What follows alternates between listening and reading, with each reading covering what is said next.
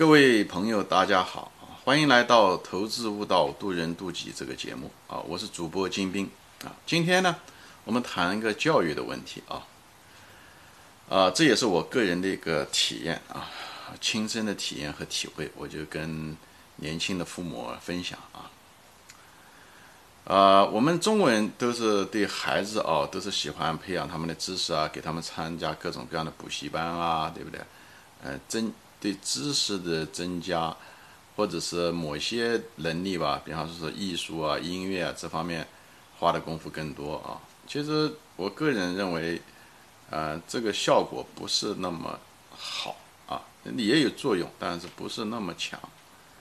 呃，你可以学啊，这个没有问题。但是我就觉得太多人就为了学这些东西而学这东西，而忘了有更好的方法，或者是学这些东西的真正的目的是什么啊？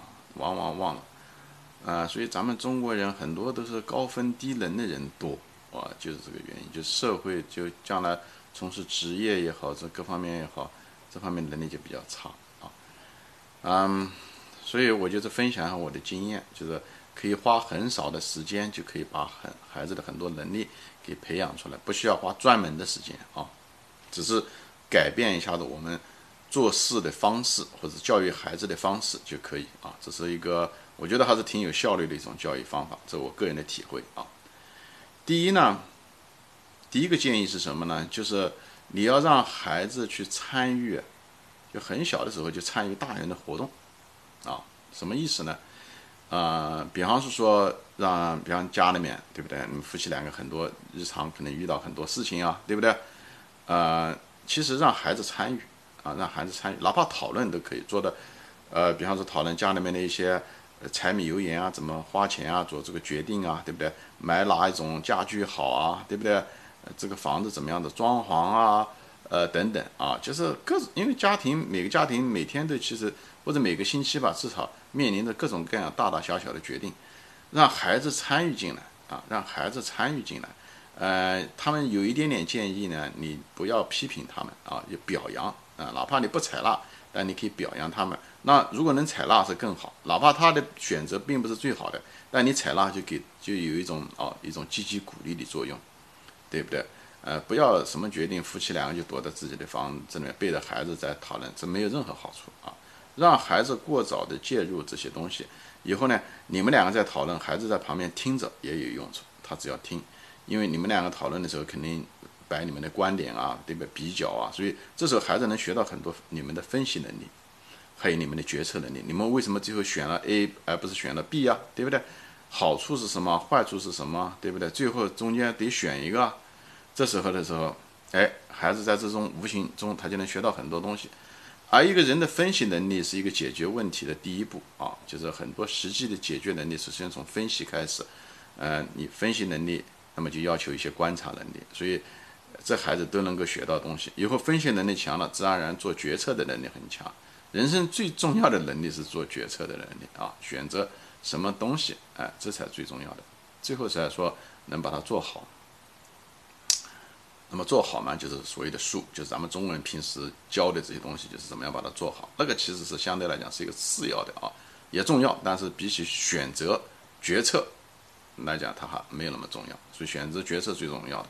所以你在小的时候，很小的时候，你就让他有这个环境，让他能够接触到有这种机会，这他是对他人生来讲很有用处。呃，人的孩子的经历是少年的经历。对他人的一生影响很大，他错过了那个时间以后啊，他那个效率就会差很多。就像音乐天才，呃一样的，他有个时间窗口，所以呢，而且兴趣也在那时候会培养出来。所以，而且将来的孩子他是跟同龄人竞争嘛，对不对？如果他拥有了一个呃不是他同龄人具有的那种能力，他在将来在工作中、学习中、呃职业上面很多事情的时候，他都。他的能力就会比别人强，哎，你不需要比所有的人强，你只要比同龄人强，那么你就能站出来，对不对？将来提拔也是基本上是相对来讲在同龄人中提拔嘛，在无论在公司里面也好，还是竞争也好，对不对？老人将会死去，所以呢，呃，让他们多去参与啊。嗯，我还是个建议，就是不要夫妻两个就是躲背着，呃，躲在房间里面呃去思考这些东西，背着孩子去思呃讲这些东西啊，讨论这些东西，让孩子参与啊，多鼓励。